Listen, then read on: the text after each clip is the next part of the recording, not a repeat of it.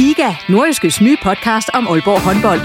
Vil du helt tæt på, hvad der sker i Danmarks største håndboldklub? Vi kommer selvfølgelig til at gå all in. Så lyt til GIGA, podcasten om Aalborg håndbold. Det går ondt på et hold som Aalborg, når man ikke leverer det, man gerne vil. Der sætter vi hver uge fokus på de vigtigste historier og største profiler. Dejligt at se, at han er den afgørende faktor, som vi ved, han er. Lyt til GIGA, der hvor du finder dine podcasts.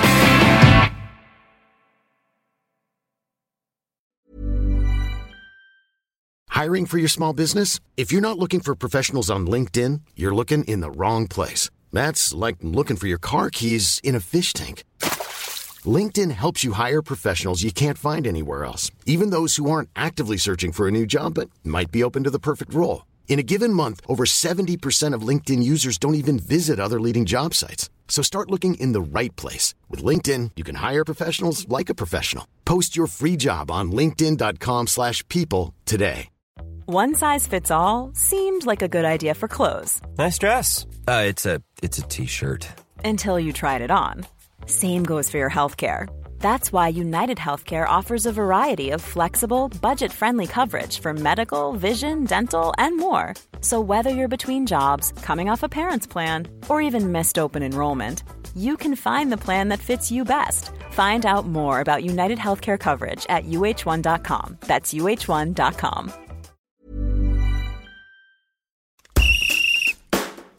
Siden vi sidst lavede Ripodsten, der har OB fyret træneren, scoret mange mål og vundet for første gang i omkring 2 måneder. Hænger det sammen? Det er blandt andet noget af det, vi skal se nærmere på her i afsnit 46 af den nordjyske fodboldpodcast, hvor vi også skal høre om, hvordan det er at gå fra at være Superliga-anfører til at være salgschef i samme klub.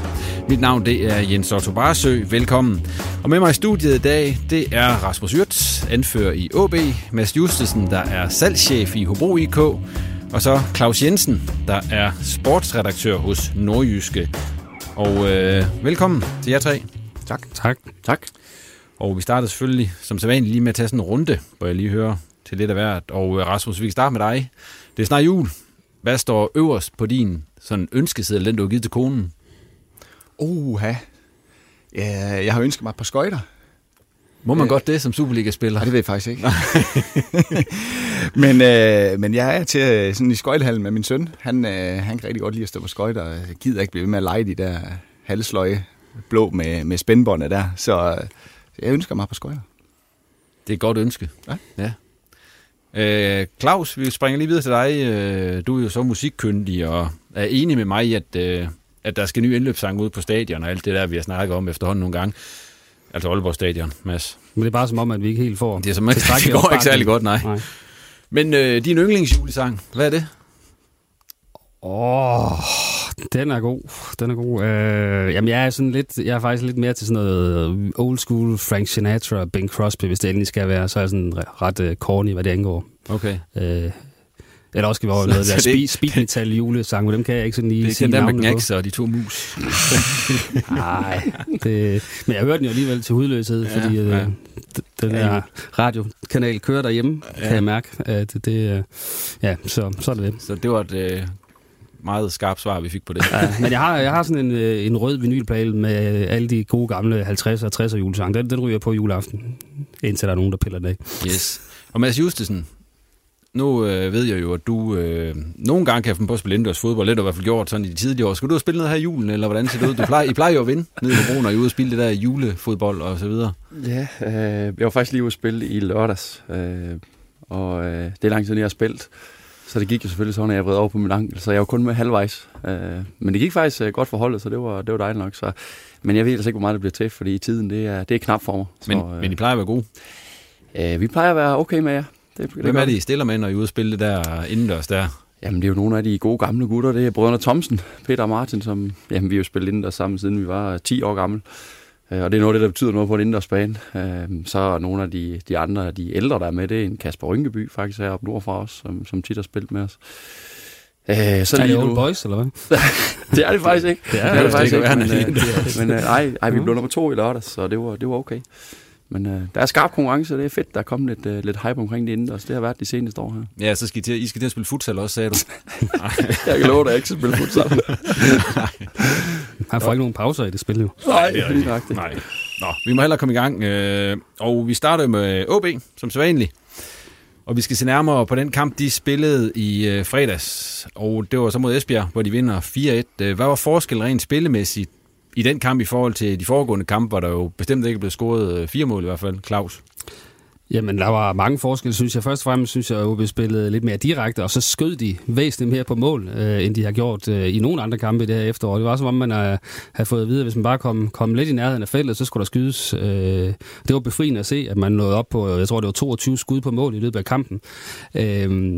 Og så synes jeg også, man spillede med en lidt større agerighed og taklede noget mere, end man plejer. Det kunne jeg også se på statistikken bagefter. Det bekræftede mig i, at man taklede mere og vandt flere taklinger.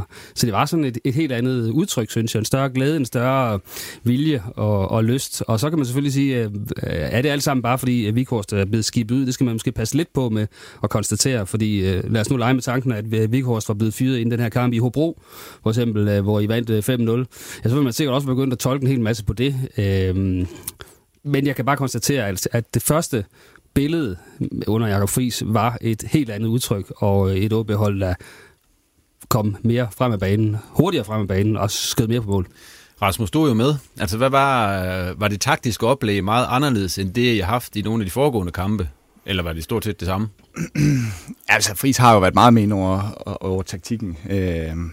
Også mens Wieghorst har været træner, men der er selvfølgelig blevet justeret på nogle ting, og jeg synes egentlig, Friis på de få møder, vi har haft med ham, der han virkelig tror i karakter. Han har været meget konkret i forhold til få ting, som vi skulle ændre. Altså, det har ikke været for meget. Og det tror jeg egentlig, det så ud til folk, de tog det til sig. Og så må man også sige lige præcis den kamp her, der flaskede det så også godt for os, fordi jeg synes egentlig, første halvleg er forholdsvis lige. Jeg synes stadigvæk, vi er det bedste hold der. Vi starter rigtig godt, og så kommer der en periode midtvejs der, hvor jeg synes, det er måske Esbjerg, der lige overtager en lille smule, og så slutter vi jo rigtig godt af i første halvleg for at score 2 hurtige mål, og det er selvfølgelig også med til at løfte det hele, og der kunne man se, det gav noget selvtillid. Så har vi en lille smule marginaler på vores side i starten af anden halvleg, hvor de rammer indersiden af stolpen, og lige bagefter går vi op og scorer til 3-0, og så kunne vi vel gå lidt på vandet derfra, og man kunne se det hele vejen rundt, at mange spillere derinde, de blomstrer, som man måske ikke har set så meget ellers. Nu sagde du, at han gik ind og ændrede på nogle ting. Du skal selvfølgelig ikke stå og afsløre alt her, men kan du komme med et eksempel på, hvad det var, han for eksempel har gået ind og sagt, det skulle I gøre på en anden måde? Altså, det er rigtigt det der med at spille lidt mere direkte. Vi har jo lavet en lille smule om, og så sagt, jamen vi har 3 mand liggende lidt længere fremme. Det betyder også, at så er der også noget at spille den op på. Så er man presset, så bliver det måske ikke tiki-taka hele vejen, men så har vi i hvert fald nogen deroppe som opspilspunkt. Og det var selvfølgelig en af tingene. Så var der rent defensivt, at vi skulle sørge for at holde en kompakthed hele vejen igennem. Ikke fordi vi ikke måtte presse, men det skulle være på de rigtige tidspunkter. Vi har haft meget fokus på det der med, at vi skal måske også passe på med, at vi ikke tror, det er os, der skal ud og jagte hele tiden, men måske have en lille smule fokus på, at vi også en gang imellem skal gøre det svært for modstanderen. Og det synes jeg faktisk, vi gjorde rigtig godt, selvom Esbjerg lige har en periode der midtvejs første halvleg, så kommer de ikke frem til alverdens chancer. Der synes jeg, vi arbejder godt, og det var rigtig godt at se, at, fordi det vil altid komme i kampe, at man har de der perioder, hvor de lige bliver lidt svært, og der er det bare vigtigt, at vi så sørger for at gøre det svært for modstanderne, og så kommer man jo ind i kampen igen, stille og roligt, og det viser sig i den grad, vi gjorde her. Mads, lige over til dig. Du sad ikke og så den her kamp intens, men du har fulgt op på den, har du fortalt. Men det, jeg vil spørge dig om, Mads, det er overrasker det dig, at der kommer sådan en sejr her oven på en trænerfyring af Morten Wieghorst? Du har jo prøvet at være i klub også, når man fyrer træner. Du ved, hvad der sker i en klub, når man gør de her ting. Jamen nej, både over, vil jeg sige. Der sker tit noget i en trup, når der kommer en trænerfyring. Og det kan være forskellige årsager. Det er ikke nødvendigvis, fordi man har været mega træt af den afgående træner. Men der sker altid noget synergi, og der sker altid et eller andet, der bliver rørt op i nogle ting. Og jeg hæfter mig lidt ved, da jeg ser reportagen af kampen, at da Kusk han scorer et flot mål, der løber nærmest hele holdet, og også dem fra bænken ud, og nærmest laver sådan en helt stor jubelscene på sidelinjen. Og det er måske det, jeg sådan hæfter mig lidt ved efter kampen og tænker, det ligner for mig noget nyt, som jeg ikke har set i OB i lang tid, hvor at, det er som om, der er nogen, der ligesom kom af med noget. Og hvad det så skyldes, det skal jeg ikke gøre mig klog på. Men jeg synes, både det Claus og Rasmus siger her, rammer ind i meget godt plet begge dele. Det jeg sådan lige umiddelbart så på kampen, det var, han har jo ikke ændret helt vildt meget, stadigvæk sådan lidt med de høje backs, og at de så har flere afslutninger. Og du refererer til kampen i Hobro. Jeg vil jo våge den påstand at sige, for AaB ikke det mål nede ved os, som indtil da, som i øvrigt også var en lige kamp, ifølge, som jeg ser den, udefra, nu er jeg begyndt at se det udefra, så kunne den kamp have udviklet sig faktisk lidt, som nogle af de andre kampe har gjort for AaB efteråret, fordi man kan sige, hvis AaB ikke er lykkedes med deres, hvad skal man sige, første plan, så har de haft lidt sværere ved at løse det undervejs. Og der kan man sige, at i Esbjerg, der scorer de på måske deres første store chance, og det er måske også det, der har været kendetegn, de ikke helt har fået puttet den chance ind, de nu har fået. Det gør de her, og så kører det hele, og så ender det, som Rasmus også siger, så nogle gange, så kører tingene op i en høj enhed, og så vinder de 5-0. Så mange ting i det, men der sker noget ved en trænerfyring, ingen tvivl om det. Nu var Mads lige inde på det der med, at Kusk løber ud til Friis, og der er jubel og glade dage derude, og du er sikkert også med i det, Rasmus. Hvad er det, der sker der? Jamen, jeg tror, selvfølgelig er det en speciel situation, når en træner bliver fyret, så i det her tilfælde, så var det selvfølgelig en forløsning for os alle, fordi det rammer jo et eller andet sted alle sammen, når en træner bliver fyret, fordi det er jo ikke kun ham, der har stået for det, det er jo lidt os alle sammen, og lige i den situation der, jamen, så scorer vi til 4-0 og har vundet kampen. Så et eller andet sted var det vel nok mest et udtryk for, at det var en forløsning for os. Og så var der også en lille detalje, at der var en lille joke kørende i omklædningsrummet før kampen, hvor Kusk forsøger sig med en pep-talk, som måske faldt lidt til jorden. Jeg vil ikke komme mere ind på den, men det var noget med vores nye træner at gøre i hvert fald, og så han skulle lige ud og have en krammer der. Okay. Så det vil lade den ligge der. Okay. Men man kan sige, at det var også den forklaring, vi fik bagefter med, at det var lige en intern joke, men det var mere end det. Det var jo tydeligt at se, fordi det var alle, der var med i den der.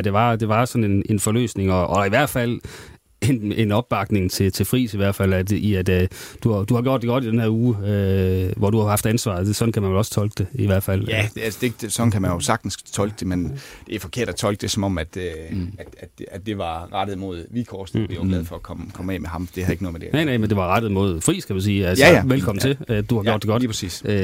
Og det har han jo gjort. Altså, det kan man bare sige, at han har været gået ind og skruet på nogle ting. Og tydeligvis også trådt i karakter. Altså, jeg kunne være lidt i tvivl om, når jeg kun kendte Jacob Friis som assistenttræner, hvordan vil han være under en kamp? Altså, vil det være lidt små underdaligt, som han jo har været i sin assistenttrænerrolle under kampene, men det var det jo slet ikke. Altså, han trådte jo virkelig i karakter, synes jeg, også ude på sidelinjen, og var meget tydelig i de ting, han ville, de budskaber, han gav ind på banen. Jeg synes, han trådte i karakter, og hvor man kan sige, at han måske inden den her kamp ikke sådan, i min verden, var et bud på en ny permanent OB-træner, så får man da lige sådan en, okay, hvis de så også vinder de næste 2 OB, jamen, så kan det da godt være, at han i virkeligheden er et bud. Sådan som Lucas Andersen, han fik jo topkarakter i Nordjyske. Og det er ikke hver dag, det sker. Det er ikke hver dag, det sker, nej. Det er i hvert fald kun hver anden. Nej. Det er vist i mange år. Ja, det er det. Ej, hvor mange gange sker det, Claus, på en sæson normalt? Jeg kan ikke huske, hvor mange gange Mads og Rasmus har fået det, men det er vel kun et par gange. De spiller ikke så tit, eller? Nej, det er det. Men det sker sjældent. Jeg tror, det er noget med et par gange i løbet af en sæson, at vi er deroppe at ringe. Og så er det måske nogle gange, så skal man lave mål, sådan for at få dem der, og det er lidt uretfærdigt. Altså måske, at forsvarsspillerne ikke får helt så meget kredit nogle gange. Men i hvert fald, så spiller han jo en fantastisk kamp, og så scorer han jo på nærmest det hele. Og det var egentlig ikke den Lucas Andersen, jeg huskede fra før han tog afsted til udlandet, at det var sådan en, der bare var stensikker foran kassen. Jeg tror også, han lavede 3 mål i hans første 40 kampe for OB, og nu har han lavet 4 i de 10, efter han er kommet tilbage. Så han er blevet sådan også mere moden, når han så skal ind og afslutte. Så samtidig synes jeg også, den kamp i Esbjerg, der synes jeg synes, der har været en tendens til, at ham og Falvert har ligget sådan lidt. Det har ikke helt været i synk, synes jeg, i deres løb, og ligget for langt fra hinanden nogle gange. Jeg synes, i kampen i Esbjerg, der lignede det mere, at de lå tættere på hinanden og kunne drage fordel af hinandens aktioner, synes jeg. Rasmus, du kendte jo Lucas før han tog afsted, og efter han er kommet tilbage her. Altså, hvad er det for en spiller, der er kommet tilbage i forhold til ham, der tog afsted? Jamen, det er selvfølgelig en meget mere moden spiller. Det er der ingen tvivl. Han var også meget ung på det tidspunkt, og et kæmpe talent. Men som jeg husker det dengang, så fik han chancen under Kent, og han spillede også mange kampe i træk, hvor det var langt fra alt, der lykkedes for ham. Men han fik lov at spille, og han fik lov at udvikle sig, og fik så chancen for at komme til Ajax dengang. Fuldt fortjent, for der var ingen tvivl om, at han var et kæmpe talent, men man kan godt mærke på Lucas, han har fået noget hår på brystet af at være i udlandet.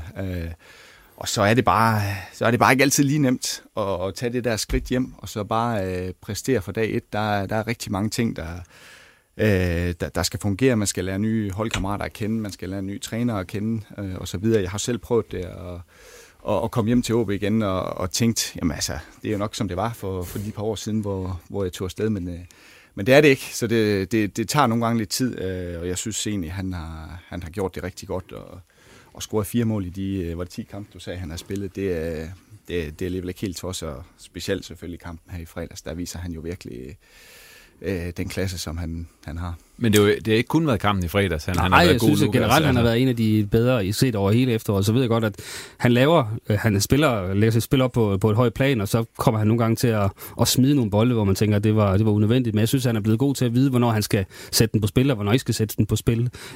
Og generelt været god til at sætte spillet. Og man kan sige, at han virker væsentligt mere sådan fri og glad for at være tilbage, og kan man sige, få lidt en fri rolle har han jo, i og med at han ligger der fremme. Det er sådan både godt og skidt, fordi skal han måske lidt længere tilbage for i højere grad at sætte spillet, end hvor han i mesterspillet angriber jo egentlig, da han er kommet tilbage.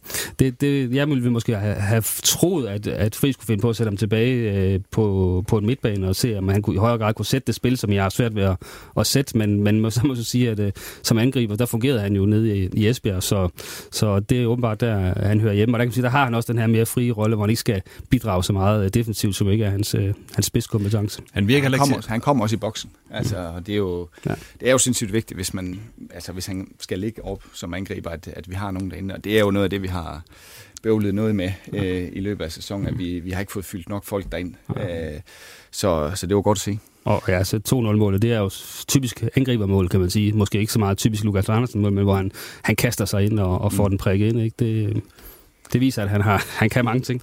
Han virker jo heller ikke som en, hverken på den måde, han spiller på, eller den måde, han gebærder sig på i pressen, som sådan er tynget af pres, synes jeg, efter han er kommet hjem, som nogen måske godt kan virke til at være, når de kommer hjem efter sådan en udlandsophold og har forventninger på sig. Er det også sådan, I oplever det? Ja, det synes jeg absolut. Altså jamen, som jeg sagde, han er blevet meget mere moden, og han virker jo sindssygt glad for at være hjemme i Aalborg igen. Og han er jo en fantastisk fyr, dygtig fodboldspiller, men han er sgu også, også hyggelig i omklædningsrummet, så det er fedt, han er tilbage. Og så har han måske lidt den der, han har jo den holdning, at jamen, fodbold, det er spændende, og det er sjovt, men det er jo ikke alt. Så herregud, altså selvom jeg går ud og spiller en skidt kamp i aften, jamen, så går livet videre igen i morgen, og det giver jo nok en større chance for, at man rent faktisk spiller godt, fordi man ikke bekymrer sig så meget om det, bare går ind og prøver at nyde det. Han er blevet far også. Altså det betyder også nogle gange lidt, at der er også vigtige ting måske en gang imellem. Hvad skal vi forvente af OB her i de sidste 2 kampe, der kommer inden vinterpausen? Jamen, det er jo spændende nu. Ja. Jeg har faktisk godt lige knyttet en lille kommentar til Lucas, der jeg fik en opgave i sidste uge af vores pressemand, der sagde, at de skulle vælge de 10 bedste i Superligaen. Og der skrev jeg Lucas Andersen op. Hvorfor skulle du det? Ja, det ved jeg ikke. Det fik jeg en opgave i sgu. Okay. Der er en eller anden opgave. Har du også fået den, Rasmus? Så tror jeg, det er noget, der er lige nu, tror jeg. Det var kun Lucas, du valgte for. Nej, men det jeg egentlig vil sige med Lucas, det er, at jeg tror faktisk ikke på, så i et øjebliksbillede lige nu. Det er jo heller ikke helt det derude, men lurer mig om et halvt år, der tror jeg, Lucas han er i min top 10, fordi lidt det, I siger her, det jeg synes har været interessant ved ham, det er, at han ser så ubesværet ud, når han spiller fodbold. Han ligner en, der bare er glad for at spille fodbold, og han ligner en, som til tider har et niveau, som det er lige før, nu skal man passe på, hvad man siger om Kasper Kusk, men hvor han måske ikke engang kan være med i berøringerne, fordi han er med dygtig. Og det synes jeg, det er spændende for OB. Det er lidt det, du sagde i starten. Jeg må indrømme, de kampe, jeg har set OB, nu har jeg ikke set så mange, men der har jeg sådan lidt savnet at få ham ned i den rolle, hvor at han får lov til at vende op i banen noget mere, og vi får ham til at se noget mere i mellemrum, hvor nu, der søger han altid ned overfra og får den, og så er der Jeg kunne godt tænke mig at se ham både imellem den første kæde og den anden kæde, for at se og måske se nogle andre huller end det, som OB har gjort hidtil. Så jeg kan godt forstå, hvad du siger, Claus, i forhold til det, men omvendt, han laver 2 mål, og som Rasmus siger, så kommer han i feltet. Og det er en evne. Man må bare sige, det jeg bider mærke i specielt 2-0-målet, der ligner han jo bare en, jamen, det er piece of cake. Den lander bare ned, hvor man ser andre, de panikker jo fuldstændig. Der var en situation i går, hvor der er en bold, der lander ned til en Vejle-spiller, går fuldstændig panik og sparker en 15 meter over mål. Altså, Lucas, han stod bare stille og roligt, og så pæler han bare den stille og roligt ind. Og det er også et tegn på, at man kan faktisk klare den opgave, når du er inden for en mål. Så jeg synes, Lucas, hvis vi kan beholde ham i dansk fodbold i et år eller halvanden, så tror jeg på, at han er i manges top 10 i Superligaen. Det er jeg faktisk slet ikke i tvivl om. Men OB's sidste kampe, hvis jeg skal starte på den. Ja, det er jo godt, flot, du kan huske det. Ja. Men jeg vil sige, det er jo det, der bliver spændende nu. Nu siger du jo, at nu kan det være, at Friis han kan hen og blive et navn, man skal tage seriøst. Og det er også interessant, også for Friis selv, at sige, jamen nu kan være både medierne begynder at spekulere, det er måske spillerne. Man kan se, at han har stor opbakning. Men det skal man også klare, og man skal også vise det i den næste kampe, der kommer. Det er altid det, som fodboldspiller, der bliver du målt efter hver eneste uge, og ting sker ofte i et øjebliksbillede. Og den her kamp nede i Esbjerg, jamen går du ud i næste kamp og bliver kørt midt over, eller ikke præsterer, eller ikke får skabt chancer, jamen så ved man godt, hvordan publikum i Aalborg de har det. Så igen, det er spændende, og det bliver spændende at se, om de kan føre nogle af de takter videre med mange afslutninger på mål, som jeg synes, de har manglet i efteråret. Så, men det ved jeg ikke, om Rasmus vil knytte en kommentar til. Nej, specielt den næste kamp, tænker jeg, det bliver en god udfordring, fordi det er jo nogle af de hold, Horsens, som garanteret også kommer til at stå dybt i banen. Og specielt på hjemmebane, der har det jo haltet gevaldigt mod de hold, som gerne vil trække sig lidt. Så det bliver en rigtig god udfordring, og det er klart, vi skal selvfølgelig følge op på den sejr, vi fik ned i Esbjerg, og det tror jeg selvfølgelig også på, vi kan. Jeg glæder mig til at sige det her ord. Jeg synes, at den her kamp, det er en lakmusprøve på, hvor langt de er nået. Fordi det er jo, som du selv siger, det er Horsens, de graver sig ned og satser på dødbolde, og det har jeg ikke haft det særlig godt med. Og jeg tror, at sidste gang jeg mødte dem i pokalen, der vandt de så 1-0, men det var også med hiv og sving, og jeg tror, jeg havde 3 afslutninger på mål i løbet af den kamp, hvor den ene så går ind, og jeg tror kun, der var 1 i første halvleg. Altså, så det bliver meget god sådan, test af, men hvor langt er vi nået? Var det her bare sådan en enlig svale, eller kan vi blive ved med? Og det er ikke sikkert, at man kan holde den samme effektivitet, som man havde i Esbjerg ved at score på, jeg tror på 4 ud af 10, der ramte kassen, men kan man skabe de her afslutninger og de chancer igen, så kan man måske bedre leve med, hvis man så er uheldig og måske kun får 1-1 eller lignende, hvis man kan se de samme positive tendenser i spillet. Men jeg vil så sige, at de 2 kampe, OB er tilbage, den anden, det er jo en udkamp mod OB. Jamen, der skal I da have 4 point, synes jeg, fordi det tror jeg er nødvendigt, hvis man skal holde sig i top 6. Nu ser det ud til, at OB, de bliver bare ved med at vinde, og Brøndby er kommet i gang, og så videre. Så et eller andet sted, så skal I vel vinde over Horsens, og så have et point mod OB, for at være sikker på at være i top 6. Så vi skal forvente 4 point. Yes. Vi har været lidt ind omkring det.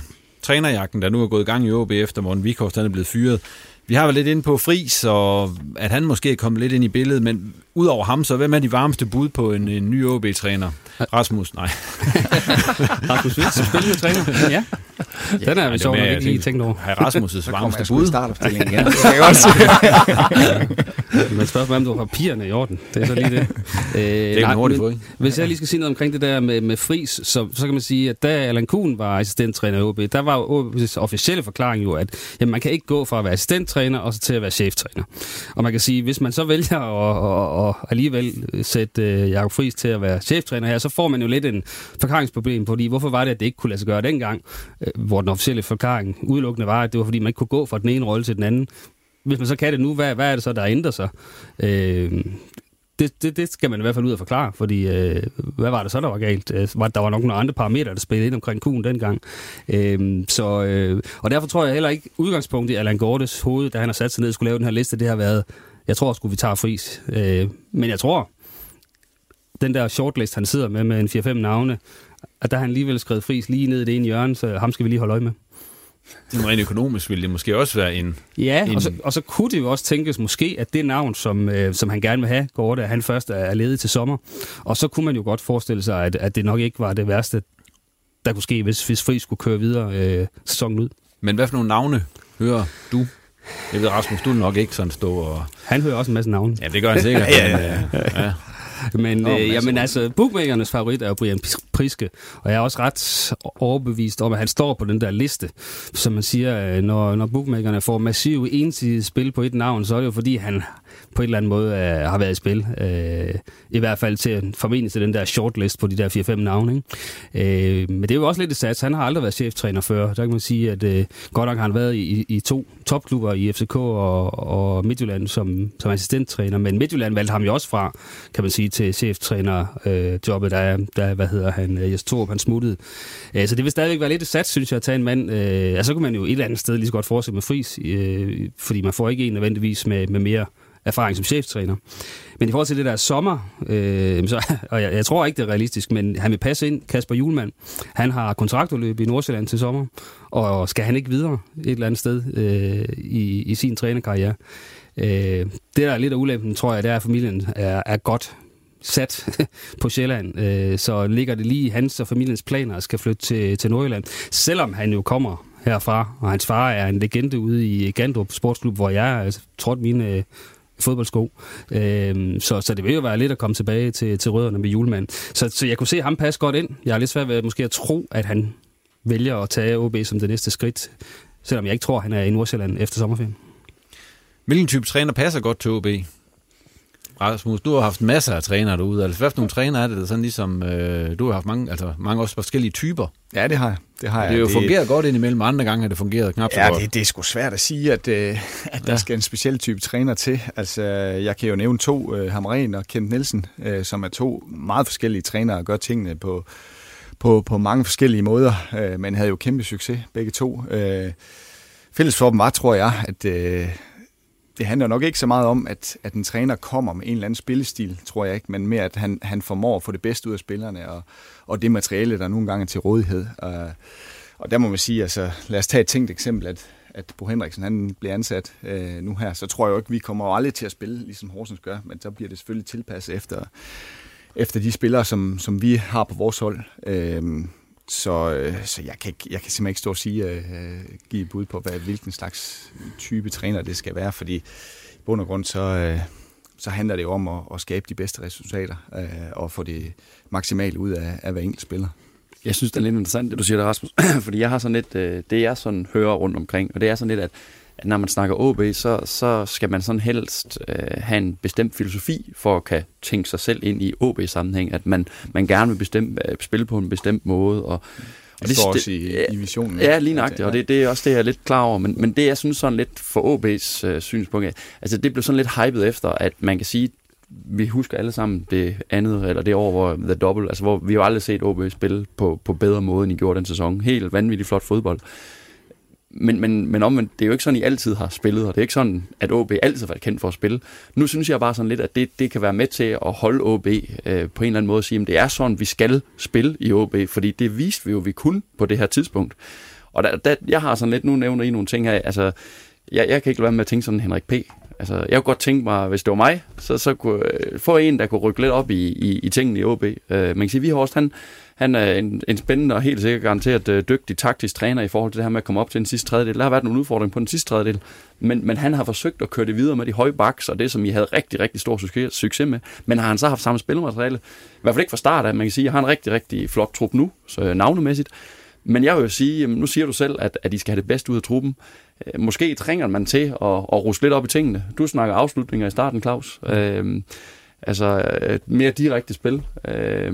Altså, I kan se, hvad der skete i OB. Mikkelsen nu, han fik en rigtig skidt start resultatmæssigt, men vi har jo set måden, det udtryk OB gerne vil til at have i hele sæsonen. Og det synes jeg, det er interessant at se det der med, at de har altså påvirket lidt det udtryk, som de gerne vil have, og gået i en lidt anden retning spillemæssigt. Og der har jeg sådan lidt, hvis det var mig, der sad i Aalborg, så vil jeg nok tænke sådan lidt, er det ikke på tide, at vi, med mindre at man tænker, at Friis er den dygtigste mand til posten, om der skal ruskes lidt? Jeg tror også, at Gorte og den sportslige ledelse sidder lidt og tænker, at måske skal vi ikke være så principfaste fremadrettet i den måde, vi gør tingene på. Man kan sige, at man har også lidt set med landsholdet, hvis vi skal bruge det som parameter, at under Morten Olesen, der var det jo lidt det samme billede, at de kunne spille, og det kan godt være, at vi tabte til England og Tjekkiet i nogle VM 8-delsfinaler osv., men Morten Olesen var jo nærmest stolt over, at vi havde bolden 60% af tiden. Så kan det godt være, at vi tabte 3-0, men Vi spiller fantastisk. Og der er vi jo lidt kommet over nu under Åke og Jon, at nu spiller man altså noget mere direkte og tilpasser spillet lidt efter modstanderen.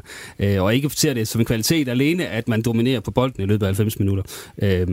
Så den tanke tror jeg også, man gør sig i OB, og man skal lige file lidt på den der filosofi. Når man skal ud og finde sådan en ny træner, så kigger man vel også på, hvorfor den, der var der, han ikke blev en succes. Hvorfor blev Wieghorst aldrig en succes i OB? Kan man sætte en finger på det?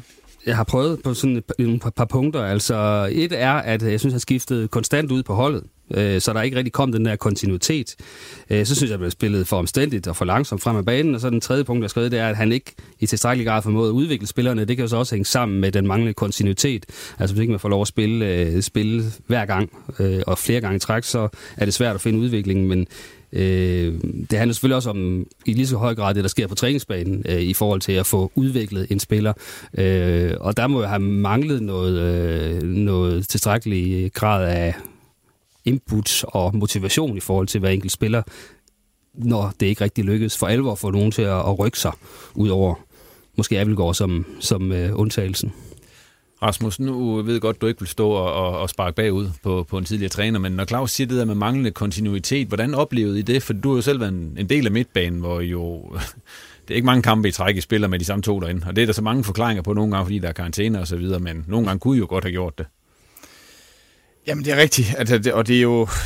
Det er jo også nemt at stå her bagefter og sige, jamen så skulle man måske have gjort noget andet, og så er der skader, så er der karantæner og så videre, men det er da rigtigt. Det kan også godt være, at han skifter ud en gang for meget en gang imellem, så man ikke fik den der stabilitet og ro og kontinuitet, som der bliver snakket om. Men generelt set, så vil jeg sige, at jeg synes, Wieghorst, han har gjort et kæmpe stykke arbejde. Han er topprofessionel og rigtig, rigtig dygtig taktisk, og i forhold til det der med at spille direkte og så videre, jamen det er faktisk noget, vi har haft meget fokus på. Det er så bare ikke kommet særlig godt til udtryk i mange af kampene, men det var i hvert fald ikke fordi, at han sagde, at vi ikke skulle spille direkte, og vi skulle spille den på tværs og så videre, som jeg sådan kan høre stemningen og fornemmelsen er rundt omkring, så var det faktisk noget, vi forsøgte at arbejde på. Hvis man så ser på Allan Kuhn i hele det spil her, der var meget snak om det her. Er det her hans sidste skud i bøssen i forhold til at finde en cheftræner, der er en succes, eller hvad? Ja, du skal ikke spørge mig, for jeg tror nok, jeg skrev efter, at Lars Søndergaard blev fyret, at nu er det ekstremt vigtigt, at Allan han valgte rigtigt her, for ellers så var der ingen garantier i forhold til hans job. Men jeg har hørt, at bestyrelsesformanden har været ude og sige, at der er total og aldeles opbakning. Lige til det ikke er det længere. Ja, men altså isoleret set, så burde man jo ikke kunne vælge forkert 3 gange træk på cheftrænerposten, og så stadigvæk være der i sådan en benhård fodboldverden, hvor man bare har hugget hånden af, hvis ikke man leverer. Men... jeg er færdig med at spekulere det. Hvad tror du, Mads? Altså... jamen, altså jeg har sådan lidt i forhold til spørgsmålet omkring, hvorfor først Wieghorst ikke præsterer. Altså, jeg synes generelt, jeg er ked af udtalelsen, når jeg ikke har været med i... altså, som Rasmus siger, på træningsbanen, hvis man kan se, at en træner har nogle idéer, og man prøver på at føre dem ud i livet, og at man så er der forskellige omstændigheder, der ikke lykkes, fordi altså, havde Rasmus nu ikke løbet ind i hans skader, for eksempel i den sidste periode her, så ved vi jo alle sammen også godt, at så havde stabiliteten måske været derinde centralt, og det er måske noget af det, som i min karriere, jeg kan se allermest. Altså, hvis man sådan skal have succesresultater, så kræver det i hvert fald nogle steder på banen, at der er noget kontinuitet og nogle relationer, som bare sidder i skabet, og hvor du lukker øjnene, så ved du, hvor ham ved siden han er. Og det er specielt centralt i manden. Og det er jo ikke altid været, hvad skal man sige, med overlagt, altså noget, han selv har bestemt. Fordi så kan det være, at der er nogen, der røgner ud med skader og sådan noget. Og der kan vi jo se nogle andre sæsoner, hvor I bare kørt med de samme to i 32 ud af 33 kamper i gamle dage, og det betyder altså noget. Så jeg skal ikke stå og forsvare Wieghorst, men man er også bare nødt til at en gang imellem at se lige og steppe et højere skridt op, end at bare sidde og råbe ud på stadion, at nu kører det ikke, og nu skifter han for meget ud, og alle de der ting. Og det er jo selvfølgelig godt ansvar at se, jamen det han så tænker på træningsbanen, bliver det overført til kamp, og hvorfor sker der så ikke noget, hvis det han egentlig gør har været rigtigt? Det kan der være mange forklaringer på, og jeg skal ikke komme klog på det, men der er ingen tvivl om, at hvis Gorte går ud og vælger en nu, som måske skal ud i en eller anden proces, men nu tager det 1 eller 2 år, før man måske får noget fodbold, som man forventer i Aalborg, hvor der er en masse mål, jamen så vil jeg også sige, så kommer der også et vist pres på. Men går han nu og vælger en, hvor at som du siger, Claus, at der kommer flere afslutninger, du får mod mere offensivt præget fodbold, jamen så kan det sagtens være, at publikum, og måske også dem omkring, kan stille sig bedre tilfreds med, selvom resultaterne måske nødvendigvis ikke kommer. Jeg kan huske flere sæsoner i Aalborg, hvor man i en 2-3 år i træk er blevet nummer 5 og nummer 6 under Lynge dengang. Og alligevel gik han bare ud, så han troede på sagen, og så over 4, så bliver man måske dansmester. Og det er også fordi, man tror på nogle ting, der kan rykke sig undervejs, og det kan godt tage længere tid. Så jeg synes, der er så mange ting i den verden her. Men det er jo klart, at fodboldverdenen er hård, og laver han en eller anden stor fejl med en træner nu, så er presset også på Allan. Ingen tvivl om det. Lad os lukke den der med trænersnakken i AaB, og så har vi jo masser af emner stadig på bloggen. Men jeg tror, vi venter lige med den der... Vi har jo ikke anekdoter i dag, sådan rigtige. Vi har noget, der hedder julefrokostrunden. Der er hverken sild eller snaps på bordet. Som jeg glæder mig af, det er sådan noget. Så den gemmer vi lige lidt endnu, fordi så kan vi lige starte. Vi bliver ved OB og dig, Rasmus. Fordi at... hvordan ser du på det efterår, der er gået for dit vedkommende indtil videre? For mig? Ja. Jamen, det har jo ikke været specielt opløftende, hvis jeg selv skal sige det. Vi havde jo en preseason, hvor det faktisk så lidt ud til, at jeg ikke skulle bruges til at starte med. Det var selvfølgelig ikke tilfreds med. Men så da vi så nærmede os den første kamp, så startede jeg inden. Og jamen, det synes jeg faktisk, det gik godt. Vi vinder jo den første nede i, uden at spille prangende, så vinder vi nede i Sønderjyske. Svært sted at spille. Spiller vi på hjemmebane mod Midtjylland. Hvor vi også vinder, så det var en fantastisk start, vi fik. Og så får vi så en ordentlig losing i FCK, taber og det 4-0 derovre. Og ja, ugen efter der løber jeg så ind i den fibersprængning, som tog alt for lang tid. Hiring for your small business? If you're not looking for professionals on LinkedIn, you're looking in the wrong place. That's like looking for your car keys in a fish tank. LinkedIn helps you hire professionals you can't find anywhere else, even those who aren't actively searching for a new job but might be open to the perfect role. In a given month, over 70% of LinkedIn users don't even visit other leading job sites. So start looking in the right place. With LinkedIn, you can hire professionals like a professional. Post your free job on linkedin.com/people today. At komme over, og det skal jeg sige, det bliver ikke nemmere og nemmere at komme tilbage, når man får sådan noget der.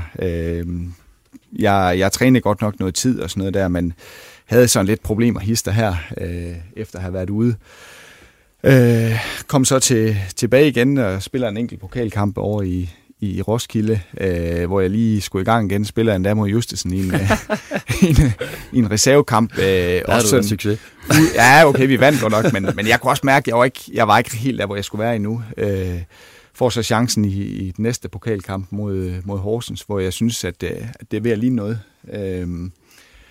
Spiller i Nordsjælland, helt kamp derovre, hvor jeg faktisk synes, vi spiller en god kamp, og jeg synes også, jeg er, hvor jeg skal være, rent formmæssigt.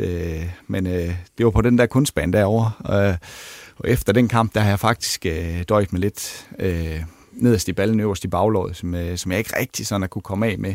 Så det er sådan hele tiden, jeg har gået og døjet med et eller andet, og det er selvfølgelig mega frustrerende. Hvordan har det været det der med ikke sådan at være... Du plejer at være sikker starter for OB, hvis du bare er i nærheden af at kunne spille. Mm. Det er du så ikke længere. Altså, hvordan har det været? Jamen altså, det er jo altid træls at blive sorteret fra, og jeg vil, ligesom alle andre, så vil jeg gerne spille hver gang. Det vil jeg ikke lægge skjul på, men jeg kan også godt se, at der er en årsag til det. Og nu snakker vi kontinuitet før, og jeg kan da udmærket godt forstå, at man også begynder at tænke nogle andre tanker, fordi jeg har været for meget ude. Jeg brækkede tåen lige inden sommerferien også, og sidste sæson havde jeg også en fibersprængning og så videre, så der har simpelthen været for mange ting, der har været efter mig. Så jeg kan også godt forstå, at man begynder at tænke en lille smule fremtid i det her, men der er ingen tvivl om, at jeg vil gøre alt, hvad jeg kan for at komme over de her ting, og gør jeg det, jamen så synes jeg også, at jeg er i den grad er konkurrencedygtig til at være blandt startelveren stadigvæk.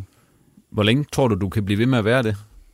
Altså, hvad føler du sådan på din krop? Jamen, det kommer jo meget an på, hvordan det går her det næste stykke tid. Nu løber min kontrakt jo ud til sommer. Jeg har selvfølgelig ikke taget nogen beslutning endnu, men det kan godt være, at det er slut der, fordi hvis jeg bliver ved med at have de her afbræk hele tiden, så tænker jeg også, at OB stiller spørgsmålstegn ved, om de vil have mig i truppen.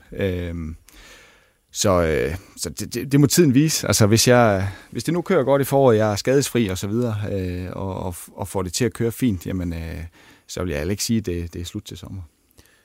Men det kan det godt være, som du selv er inde på. Hvad så, Rasmus? Ja, det er så et godt spørgsmål. Er du sådan begyndt at... jeg kan komme i lære nede ved Just. Ja. Jamen, er du sådan begyndt at planlægge noget? Jo, selvfølgelig er det. Ja. Og det har jo været noget tid. Altså, når man passerer de der 33 år, så er man også der, hvor man begynder at spekulere over, hvad skal der egentlig ske den dag, man ikke kan spille fodbold længere. Det har jeg selvfølgelig også gjort, og har haft en masse gode snakke med vores gode fagforening, spillerforening, som er rigtig, rigtig gode til at rådgive og til at måske vejlede i forhold til nogle ting. Og jeg tror, jeg har spurgt mig lidt ind på, at jeg synes, sportspsykologien er rigtig, rigtig spændende og er i gang med noget endnu, hvor jeg er ved at tage nogle fag inden for noget coaching. Og så må vi se til sommerferien, der hvis jeg stopper der, jamen så går jeg all in på en af de ting. Og hvad retning det lige præcis bliver, det får jeg nok afgjort her inden for de næste 3-4 måneder. Det er kontrakten, du snakker om med OB. Altså, er I begyndt at snakke om det der? Eller? Nej, nu snakker jeg... Du snakker sportspsykologi? Hvad vej jeg skal gå der, ja. Hvad med hensyn til rent fodboldmæssigt? Altså, hvornår er du begyndt at snakke med Allan om det? Eller er det sådan, man tager? Nej, det er ikke, og det synes jeg måske også er for tidligt lige nu. Også i forhold til mig selv, fordi... Jeg vil faktisk gerne lidt længere hen i foråret, gennem en opstart og så videre, for ligesom at se, hvordan spænder tingene af der, og hvordan går det med kroppen og så videre. Så det er simpelthen for tidligt endnu, synes jeg. Hvordan vil du have det med, at det eventuelt var slut til sommer? Altså, er det en svær tanke at jamen, det tror jeg, at der er en stor omvæltning for alle fodboldspillere, der har spillet i rigtig mange år, så bliver det da en kæmpe stor omvæltning, og det vil det også gøre for mig, men... Jeg synes egentlig, jeg efterhånden er ganske godt forberedt på, at den dag kommer. Det er jo uundgåeligt. Altså, det sker jo for alle. Vi kan jo ikke blive ved, selvom vi gerne vil. Men jeg synes egentlig, jeg er sådan rimelig afklaret med det, hvis det er slut til sommer. Så er der også mange andre spændende ting i livet, som jeg også glæder mig til. En af tingene, det der med at have fri i weekenderne og... måske se noget familie, nogle venner lidt oftere, end man har kunnet, fordi det er jo en sindssygt låst verden. Altså, der er jo ingen... Der er noget fritid og så videre i hverdagen og sådan noget der, men der er jo ingen frihed i det. Altså, vi har bare mødt op, når det bliver sagt, og nu skal jeg ikke få det til at lyde som om, at du er stoppet. At jeg ikke kan lide at spille fodbold, fordi det har været fantastisk al den tid, jeg har spillet, og jeg nyder det stadigvæk. Men der er også en bagside af det, og der glæder jeg mig til at få lidt mere frihed engang. Ja, det sidste, Rasmus, du er jo helt i særklasse rekordindehaver på et punkt. Du ved godt selv, hvad der er, ikke også? Antal kampe, ikke? Jo. Også det, nej. Antal bolde i Nordjysk. Nej, også det, ja. Der er også en tredje en, så. Ja, okay. 100 gule kort, du kommer op på. Og det, jeg blev mærke i det, Rasmus, der er, at du har kun fået 2 røde. Ja. Så er det med vilje, du har taget mange af dem der? Er det fordi, du sådan lige skal ind og trykke til nogen? Fordi man kan godt sige, nogle gange... Altså, hvis man kan så undgå at få nummer 2, så kunne man også godt have undgået at få nummer 1. Ja, men der er måske også et par stykker af dem, der har været okay. Ja. Det også været, at du har haft kælet for mange gange til dommer. Det er også været derfor. Ja, det kan også være, fordi der sidder de eddermame løst. Ja. Men altså, jeg må også sige, at dommerstandarden de sidste 17 år, den har sgu ikke været for god. Ja, egentlig. Men kan du huske de 2 røde, du har fået så? Ja, det kan jeg godt. Ja. Det kan jeg godt. Og de var ikke... Den ene, der går gardinen ned. Vi spiller i Odense. Vanvittig kamp i øvrigt, så vidt jeg husker. Vi fører 2-0, og godt, hvad vi kunne føre 2-1 til pausen faktisk. Jeg mener, de scorer lige inden pausen, og så scorer de et mål lige efter pausen, hvor der er... 1,5 meter offside eller sådan et eller andet, og det er vi selvfølgelig godt op at ringe over. Vi kan se det på storskærmen også jo. Og der laver en for voldsom tackling. Jeg rammer ham ikke ret meget. Det var endda på vores gamle ven Silberborg. Men får så direkte rødt på den, og det var selvfølgelig ikke så smart. Den anden var måske endda endnu dummere. Der får jeg faktisk den første gule, fordi jeg ikke går over til dommeren. fordi han gerne ville kigge. Ja, den husker jeg. Ja. Var det i Randers? Det var i Randers, ja. Og, var det kælet? Var det kælet igen? Ja, det kan sgu godt være. Det var kælet. Ja. Ja, jeg kan faktisk ikke helt huske, om det var kælet, men... ja, det var den første gule, og den plejer at være rimelig god til at holde, men var så lidt uheldig på den anden faktisk, hvor jeg vil... jamen, jeg ser ikke, han kommer, og jeg vil sådan sparke til bolden, og så når han lige at prikke den, og så får jeg desværre kun manden, og, så, og det var ikke med vilje. Og så skal vi lige have det andet gule også, nu når vi er i gang. Nej, det skal vi ikke. Bare roligt. Der kunne det, Rasmus. Vi har kun en time. Ja. Men... tak for det, Rasmus. Det var så lidt. Ja, nu tænker jeg lige, inden vi skal lige rundt om Hobro og dig, Mads, så kan vi lige tage julefrokostrunden. Og det er jo den, hvor deltagerne de fortæller en god historie fra en sports-fodboldjulefrokost, og det må gerne være med dem selv eller med en anden en i hovedrollen. Mads Justesen. Man behøver jo ikke. Nej, jamen, det er jo bare for hyggens skyld. Jeg skal faktisk lede lidt efter, for vi er faktisk ikke holdt sådan så mange deciderede julefrokoster som sådan. Men jeg er så nødt til at tage en, som... Det er faktisk ikke en med Hobro IK-holdet, men det er med nogle gamle Hobro-spillere, som lige springer mig i. Det var faktisk efter et indendørs stævne, vi lige havde været til, hvor Peter Thomsen og jeg, vi havde været dernede, og vi kommer så for sent hjem til en julefrokost, hvor vi skulle mødes med et par andre fodboldgutter, og nogen, som slet ikke har noget med fodbold at gøre. Og da vi kommer tilbage til den her aften her, så kunne vi godt mærke, at der var eddermame med vild stemning i den hytte her. Det var både drenge og piger, skal jeg sige. Og vi tænker, vi går jo bare til en, og der bliver legnet nogle snaps op for hende. Og så kommer der sådan en drik, også nogle shots i sådan en lyserød farve, så vidt jeg husker. Og vi tænker ikke sådan nærmere over, men vi går jo bare ombord. Så 2,5 time senere eller sådan noget, jeg tror vi var 14 til den der fest, der vil jeg skyde på, der var 10, der lå og kastede op. Og der lå 2 i et stort badekar, nøgen i bræk, smut ind i bræk. Jeg lad være med at sige, hvem det var.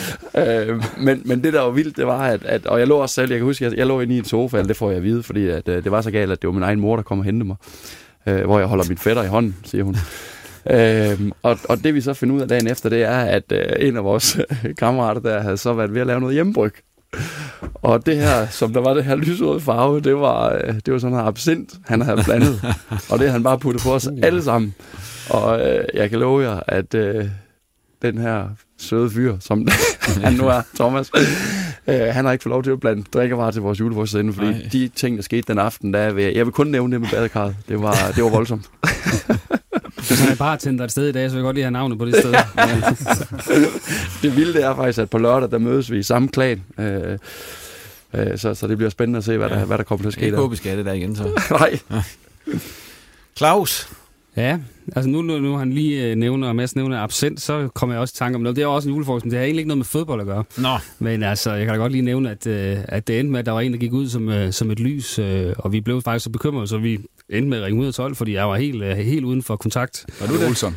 Nej, det var ikke mig. Det var en bekendt, ja, og jeg ville analysere ham, det var heller ikke Olsen. Det var heller ikke Olsen.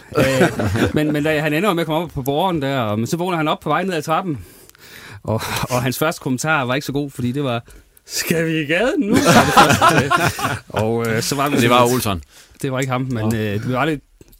Han kunne godt have spillet lidt mere syg, lige da han så vågnede op, ikke? Men han endte med at komme ud og blive pumpet ud, så det var vist nødvendigt, tror jeg. Nej, men ellers så, de der fodboldjulefrokoster... Altså, min største præstation, det er sådan det, jeg mest sådan kommer i tanke om, for det var sådan en ølstafet, hvor at jeg var i krise undervejs faktisk, sådan halvvejs igennem den her fadøl, så måtte jeg lige ud på toilettet og knække mig, og så kom tilbage og bunde resten, og så vandt vi alligevel, så det synes jeg faktisk, det er en ret stor præstation, synes jeg. Ja, det synes jeg også. Vi var godt foran til synligheden. Men ellers så husker jeg, en gang havde vi nogen, hvor du også var med, kan jeg huske, fra på sportsredaktionen, dengang vi var rigtig mange. Ja. Men jeg kan ikke huske skandaler, men det kan være, du kan. Ja, men der var det år, jeg vandt. Det var nærmest... Ja, det var det, jeg kan kalde en skandale, ikke? Ja, nej. Det er også mange år siden. Ja. Rasmus. Ja, men det var satme svært at vælge. Altså, hvad for en historie, men altså... jeg synes, jeg vil gå lidt tilbage i tiden, faktisk. I OB, der har vi jo altid haft en tradition for, når det har været muligt, at vi sådan har en hel dag, hvor vi ligesom laver lidt sjov og ballade, alle mulige ting. Ja, men det kan være alt muligt. Vi kunne tage ud og spille ishockey, ud af rappelle, hvad det nu skal være. Så har vi så selvfølgelig vores fester om aftenen der, men der er ingen tvivl om, helt tilbage, der var det jo klassisk julefrokost, og vi gik til den, skulle jeg sige, og der var ingen vej udenom. Når Jimmy Nielsen og dem der, de tilbød noget, så skulle man drikke. Men altså, vi var så unge på det her tidspunkt. Jeg ved ikke, om det var min første eller anden julefrokost med OB, så der var jo selvfølgelig altid lidt lir med os, der var unge, og det er der jo stadigvæk med de unge. Den tradition, den holder vi selvfølgelig fast i. Men vi skulle på tur, og vi får så udleveret sådan et overskæg hver. Det er jo sjovt, der var ikke nogen af os, der kunne få et overskæg på det tidspunkt. Så vi tog det der overskæg på, og de synes, det var pisse sjovt alle sammen. Og det, jamen, vi synes der egentlig også, det var sgu da meget sjovt, at vi skulle rende rundt med det der overskæg der. Vi, altså, ikke helt nemt selvfølgelig, når vi får noget at drikke, og der kan godt komme lidt hår i munden en gang imellem, men det var okay. Vi kørte videre der på dagen, og så ender vi selvfølgelig et sted, hvor vi skal klæde om, have det fine tøj på og så videre, og det var så også på et tidspunkt det her, hvor dengang var det ikke så moderne at barbere sig forneden. Der var de fleste af os havde sådan en ordentlig dusk, ikke? Men da vi står i badet, der kan vi jo godt se, også unge, at der var sgu ikke nogen, der havde noget tilbage der, så kunne vi jo hurtigt lægge 2 og 2 sammen. Det var, vi havde på overlæg.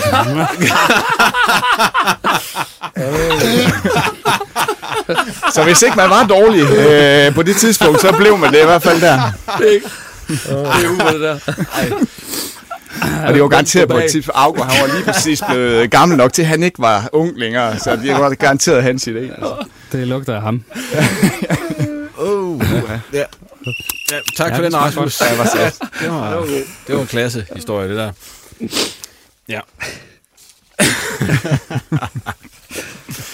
Ja, men Mads og jer andre, lige første omgang, for vi kommer til dig lige om lidt, Mads, men hvis vi lige skal runde Hobro lidt, når du er her, Mads, så synes du så, når du sidder og ser dem spille i øjeblikket, at de ligner et hold, der trænger til at få ferie om et par kampe? Om tænker få ferie? Ja. Lige efter den første time over i Brøndby, der tror jeg da måske godt, jeg tænkte, nu må der godt blive pause.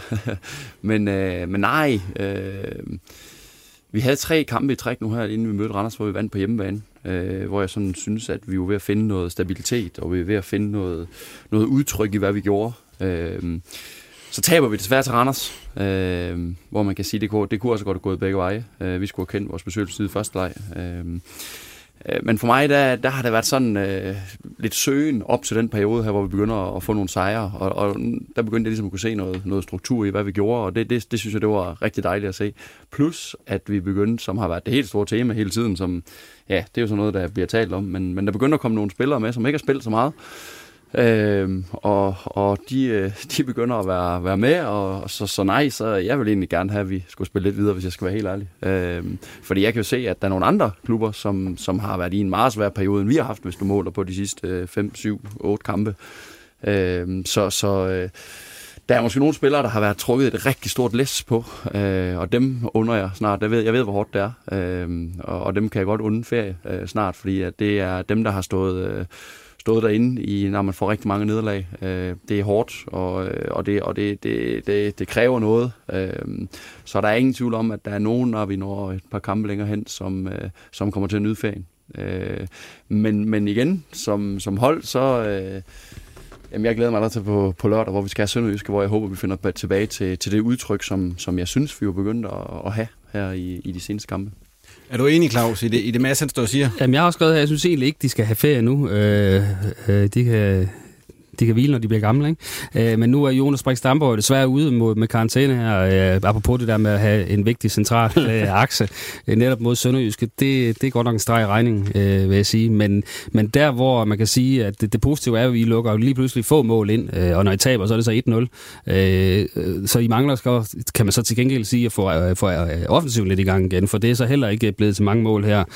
Højst et enkelt her, jeg tror, i de sidste 5-6 kampe er gangen, ikke? Men så jeg jo så anden halvleg, der Pål Kirkevold og Barbian kommer ind i Brøndby. Altså, der kan man jo se, okay, hvis de lige får et par kampe mere og rammer deres topniveau igen, og kan holde sig at spille 90 minutter, så er der nogle tegninger i det, og det kan man sige, det kan de næsten ikke nå før det er slut. Så det er lidt ærgerligt i virkeligheden, at de når lige at ramme 95% i de sidste kamper, og så er der hvilepause for dem. Så der er nogle offensive tegninger, der man godt kunne tænke sig at se tilsat den der solide defensiv, som I har fået bygget op. Hvor vigtigt er det at komme væk fra den sidste plads, inden vi når frem til vinterpausen? Fordi der er vel noget psykologisk i at skulle overvinde på sidste pladsen. I har prøvet det engang, Rasmus. Det har vi, ja. Det har vi, og det er der jo ingen tvivl om, at den der, altså at kigge på tabellen, når man ikke lige lægger alder ned, altså det betyder noget. Men vi reddede os jo rimelig sikkert det år. Ja. Og det er parken. Det er rigtigt. Ja. Nej, jamen altså, enig. Der er ikke noget hellere vil, end at vi på lørdag kommer væk fra sidstepladsen. Nu er jeg jo kommet på den anden side, kan man sige, hvor man har alle følelser med, og man har følelserne med omkring klubben også, og ikke kun i den osteklok, som man går i som spiller. Og der er ingen tvivl om, at det betyder bare rigtig, rigtig meget. Men det gode, det er lidt, som jeg er egentlig glad for, at vi er enige, Claus, lidt om, hvor vi, i hvilken retning vi har set ud. Men om det lykkes, fordi vi skal jo så også have de andre til at tabe samtidig.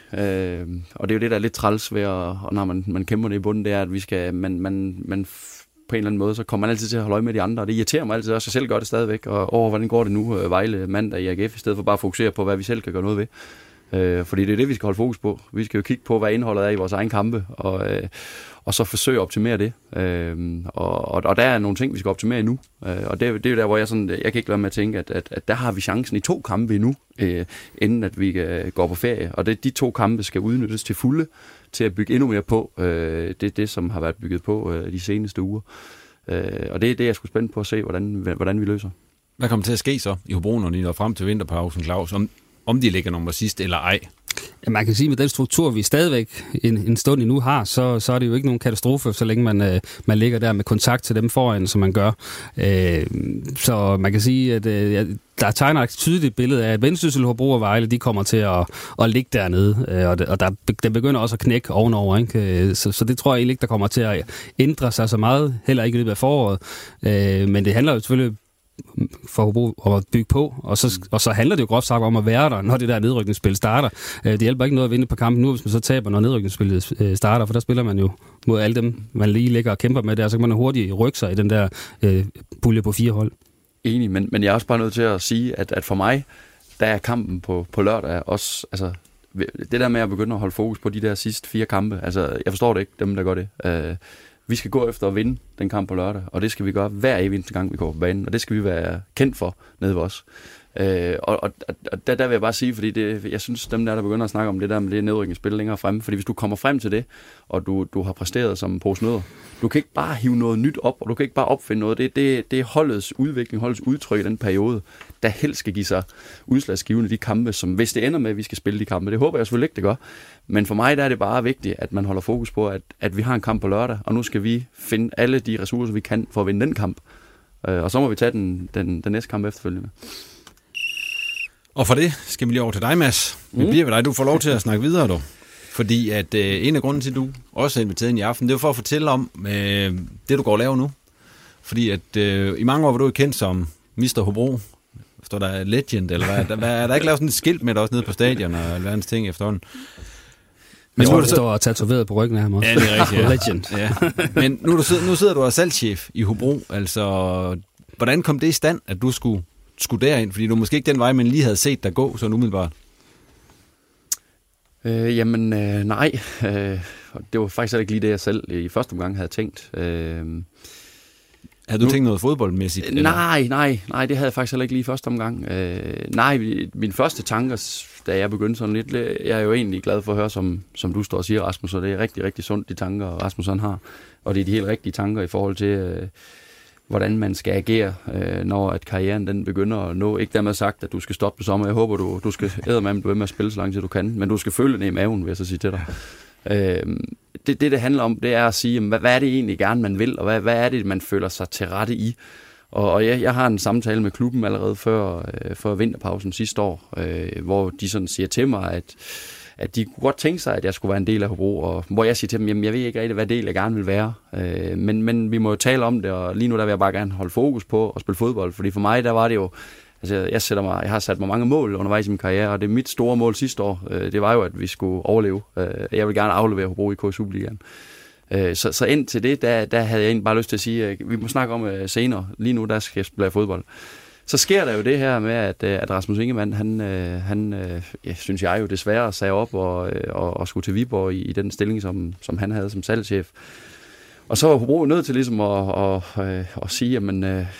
Og så tænkte de jo så på mig, om det var noget, jeg kunne tænke mig. Og jeg skal indrømme, jeg havde faktisk allerede besluttet ret tidligt, at jeg kunne ikke tænke mig at komme ind omkring holdet. Fordi at...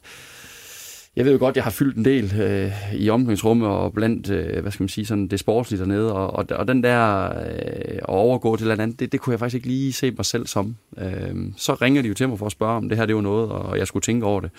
Og da jeg sådan ligesom kommer til at vende ind i mit hoved og sige, hvad jeg egentlig har lyst til i livet, så kunne jeg godt mærke, at jeg måske havde svært ved at slippe fodbolden sådan helt. Og så vidste jeg jo med hver Ingemann, som jeg havde mange samtaler med, at i dit job her, der vil du stadigvæk sådan have fodboldverdenen, men du vil alligevel også flytte dig ud i en verden, hvor man får noget helt, helt nyt med. Og det er faktisk det, at jeg vil give ham ret i den dag i dag, at jeg har virkelig kommet til en ny verden, som har været spændende, og som har gjort, at jeg har været meget målrettet i mit liv i forhold til, hvad jeg nu skal opnå. Og det har faktisk betydet, som nu hører de så seerne jo ikke, eller lytterne ikke tidligere, at jeg faktisk ikke har set så mange Superliga-kampe her i efteråret, fordi at jeg har haft et andet fokus. Jeg har gået meget op i vores egen kampe, og de modstandere, vi skulle møde, fordi det kan jeg ikke lade ligge. Men sådan de andre kampe, der må jeg indrømme, der har jeg ikke set ret meget, fordi jeg har fået et andet fokus. Når jeg ser fodbold nu, så kan jeg sgu tage mig selv i at sidde og holde øje med LED-banderne, og hvordan stadion ser ud, og hvordan de gør. Men det er, også, det er jo noget, der sker med en, fordi du har taget en ny udfordring, og så er jeg jo sådan sat sammen, at når man tager en udfordring, jamen, så vil man præstere. Det tror jeg alle fodboldspillere på en eller anden måde, og du hører jeg jo Rasmus også sige, at jamen, han vil gerne starte inden stadigvæk, og det er det, alle går efter. Nu har jeg fået en ny opgave, og nu vil jeg præstere her. Og så finder jeg ud af, jamen, hvordan kommer jeg til at præstere i det job, og det forsøger jeg jo så at efterleve. Men det er jo klart, det tager tid at omstille sig. Hvordan er sådan en dag for dig typisk? Jeg ved godt, der ikke er en typisk dag, men er det sådan en dag som i dag? Hvad laver du? Hvad laver du der? Jeg tænkte nok, du vil stille sådan et spørgsmål, ja. Men det, altså en typisk dag, det er, at man har samtaler, enten via telefon med sponsorer, eller så har man opsat møder. Det kan også være, at man er ude at lave tøjaftaler, alle mulige ting, men det er faktisk det, jeg har været mest overrasket over. Det er... typen opgaver, man får i den stilling, som jeg nu har. Jamen altså, jeg kan jo selv, jeg er med til at sætte målen op til kampen, når vi aflægger Superliga-kampe og løber rundt og sætter alle skilten op på banen. Fordi vi ikke er flere hænder. Men det har jo været vant til i Hobro, at vi har ikke været så mange om opgaven, men vi er så rykket lidt tættere sammen, og det kan jeg jo mærke, det gør vi også på den anden side, og det synes jeg, det har været rigtig sundt for mig at se, hvordan Hobro egentlig er på den anden side også. Jeg har haft sådan en forestilling om, hvad det har været, fordi jeg, og det vil jeg gerne sige også, man som spiller, der går man altså lidt i en osteklok, og man lukker sig lidt inde, og ja, man ved jo godt, at vi har en rigtig stor grad af frivillige. Det vidste jeg også før, som laver et stort stykke arbejde, men jeg så det faktisk aldrig rigtigt. Altså, når jeg kom før en kamp, jeg var fuldstændig målrettet efter en kamp. Hvis vi havde vundet, ja, så kunne jeg godt glæde mig over, at der stod nogle frivillige. Havde vi tabt, jamen, så fokuserede jeg kun på, hvad gik der galt? Hvor nu jeg kan se, at når vi afvikler en Superliga-kamp i Hobro, jamen, vi er så vildt afhængige af hinanden og de folk, som leverer derude. Og det må jeg bare sige, det skulle være sundt for mig at se. Hvor meget betyder det i det her job, du har nu, at du er tidligere fodboldspiller? Altså både positivt og negativt? Jamen, der er ingen tvivl om, det har en positiv indflydelse. Jeg bliver... mødt rigtig positivt, når jeg kommer rundt. Og det er...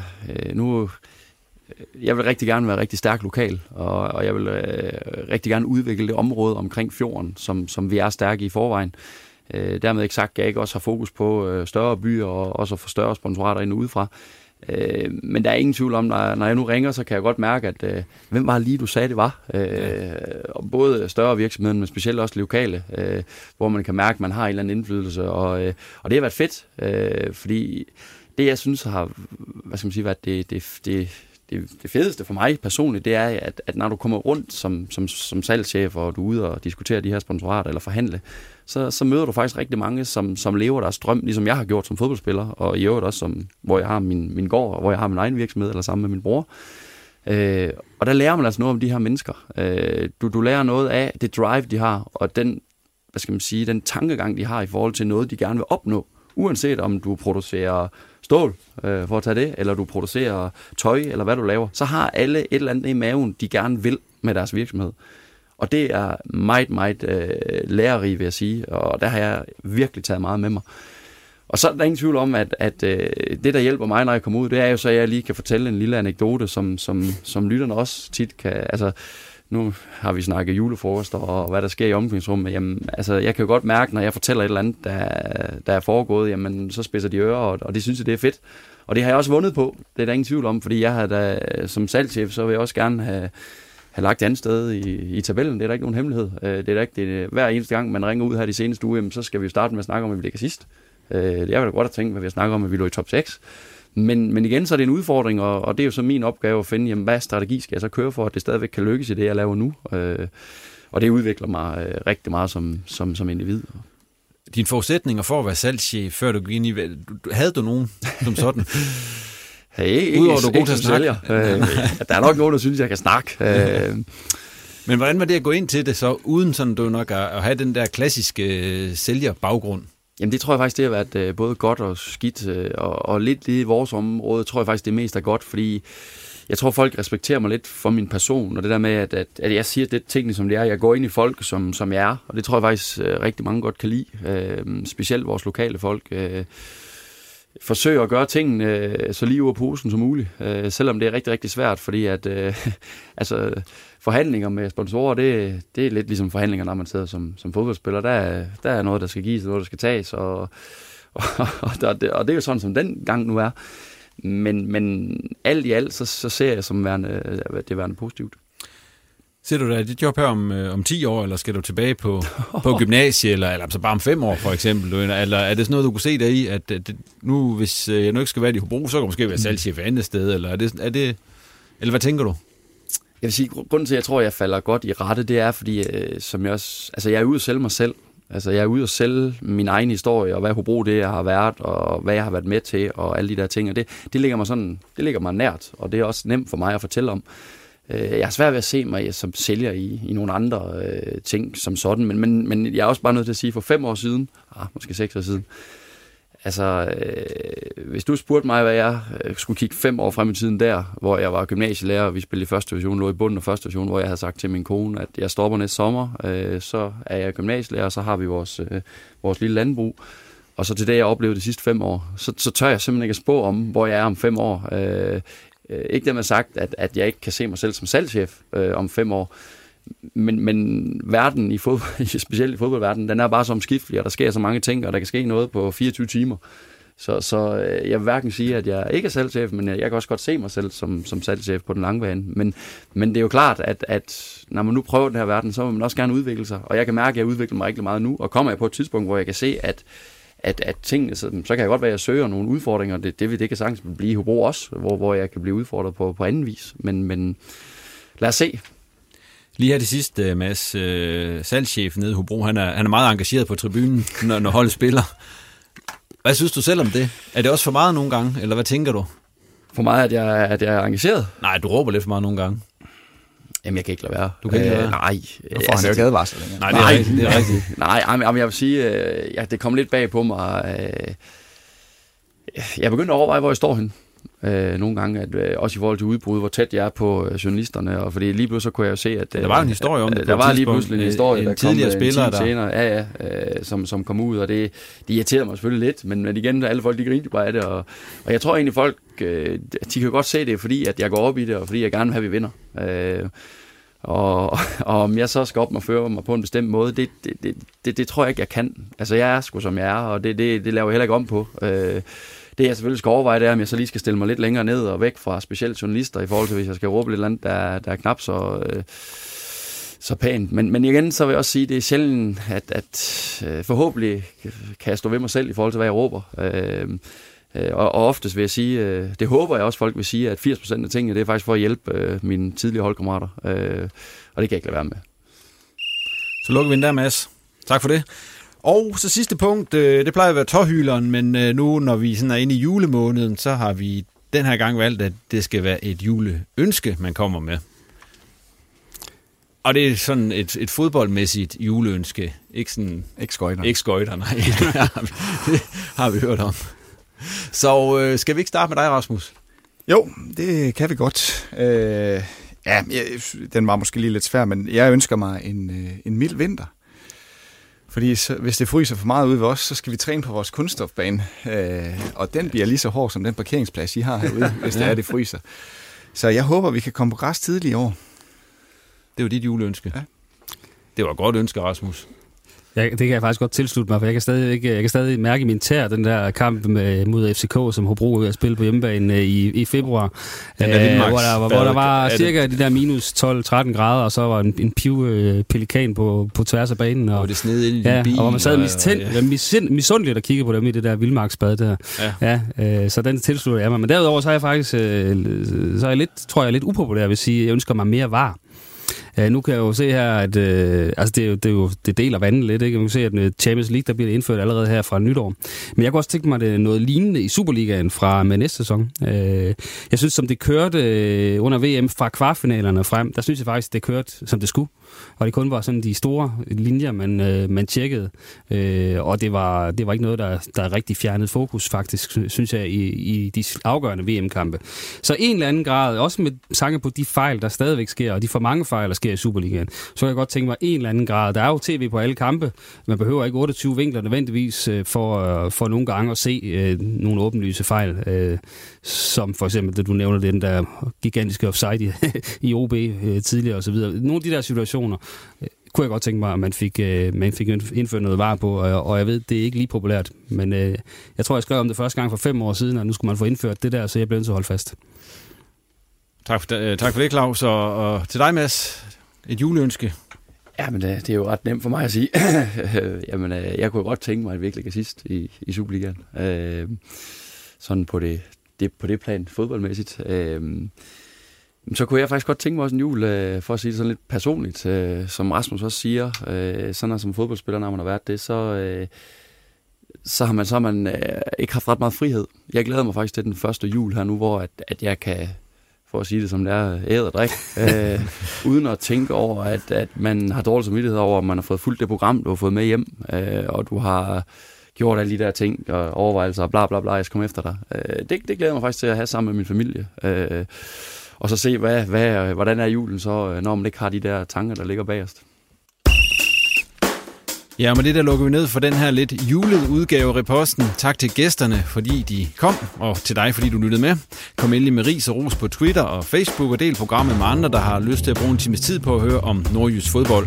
Vi er tilbage igen om et par uger på Genhør.